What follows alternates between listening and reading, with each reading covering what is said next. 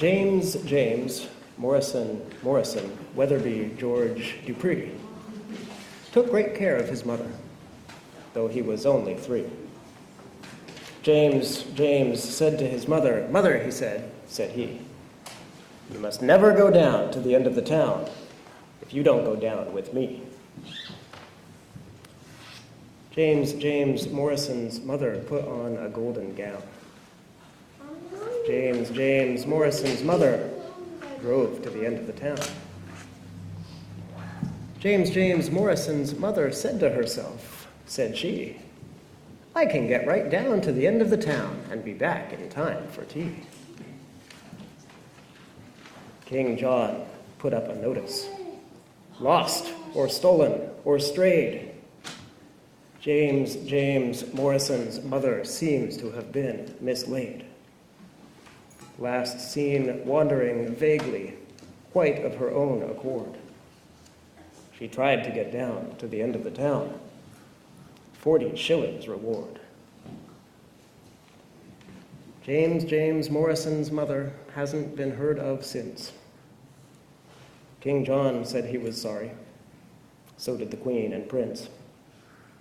King John, somebody told me, said to a man he knew, "If people go down to the end of the town, well, what can anyone do?"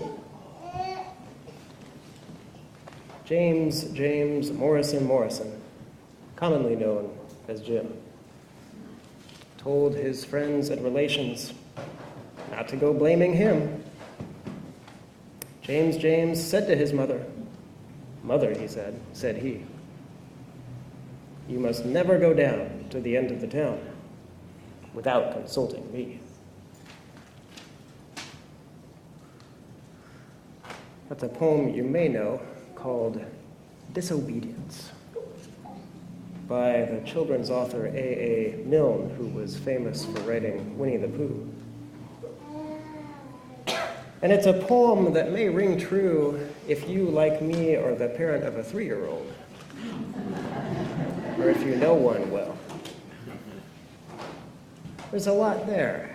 There is the frank, unashamed bossiness, the conviction that the world revolves around oneself. And there's the wish fulfillment in this poem of a role reversal. To be, although small, the one who makes the rules. To tell the parent what to do. To set the boundaries. To be the grown-up who tells others instead of being told. Today, on this first Sunday in Lent, we hear scripture readings about obedience and disobedience, about the longing to be in charge, about immaturity and maturity. We heard the great foundational story of Adam and Eve in the garden, tempted by a wily serpent to go beyond the boundaries that have been set for them. And the simultaneous widening of horizons and loss of innocence that comes with their decision to eat from the tree of knowledge of good and evil. We are not supposed to read this story as a history or science textbook. It is not supposed to compete with the Big Bang or evolutionary biology. This is a story about human nature, about each of us, and about all of us. About our longing to exist without limitations, to define our own reality. In fact, to be God. And about our willingness to break relationship in order to try. But it can be hard to tease apart that genuinely sinful longing to be God from the genuinely holy longing to be more than we are, to grow up, to expand our horizons, and to become mature human beings, which is in fact what God does want for us. The story doesn't say so, but in my own playful reading, I like to imagine that God intended to keep Eve and Adam from that tree, not forever, but until they were ready for it, until the knowledge of good and evil would benefit them rather than do them harm. You may have your own ways of playing with this story, because a good scripture story is sturdy enough to turn around and look at from all angles. But in any case, these newly created humans choose not the hard path of going back and negotiating with God, or asking for permission, or telling him they're going to do it anyway.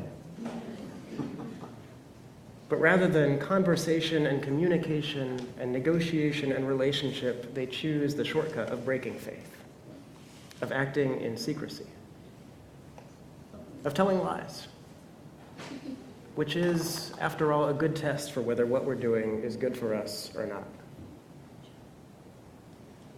Does it lead us towards transparency or secrecy? Towards courage or towards shame? Towards honesty or lies? Eve and Adam choose the lie, as we, their spiritual descendants, so often do throughout the centuries. But there are other choices. Today we heard Saint Paul contrast the faithlessness of Adam and Eve with the faithfulness of Jesus. Where they failed, Jesus succeeds. Instead of grasping at the desire to shrug off human limitations or to be God, Jesus, who already is God, chooses instead to fully take on our humanity, our limitations, our frailty. As Paul writes in another place, Jesus didn't consider equality with God something to cling on to, but he made himself of no reputation and was found in the form of a servant, in human form. And being found in human form, he humbled himself even further, and his obedience took him all the way to death, even a death like that of the cross. We see in Jesus that faithfulness, that obedience at work here in our gospel story from the beginning of his ministry, just after he has been baptized. The Spirit has led him out into the wilderness. He's not in a garden, but in a desert. But like Eve and Adam, he is tempted by a wily tempter. And unlike them, he stands firm. Three times the devil invites him to shrug off the limitations of being human. He invites him to shrug off the limitations of hunger, of the suffering of this physical body in the natural world. He invites him to shrug off the limitations of danger, to create a spectacle by hurling himself from the temple, confident in the knowledge of God's mystical protection. And finally, he invites him to what is, in fact, Jesus' real destiny: to be the ruler of the world, rightly acknowledged and acclaimed by all, but to do it as a shortcut. To do it without following the path that God has laid out for him, a path of service, a path of truth-telling. Satan invites Jesus to achieve his destiny the quick way, by breaking faith with God. And Jesus withstands. Now it is Lent, and it's a time for spiritual exertions. And so it's tempting to end this sermon by saying, go and do likewise.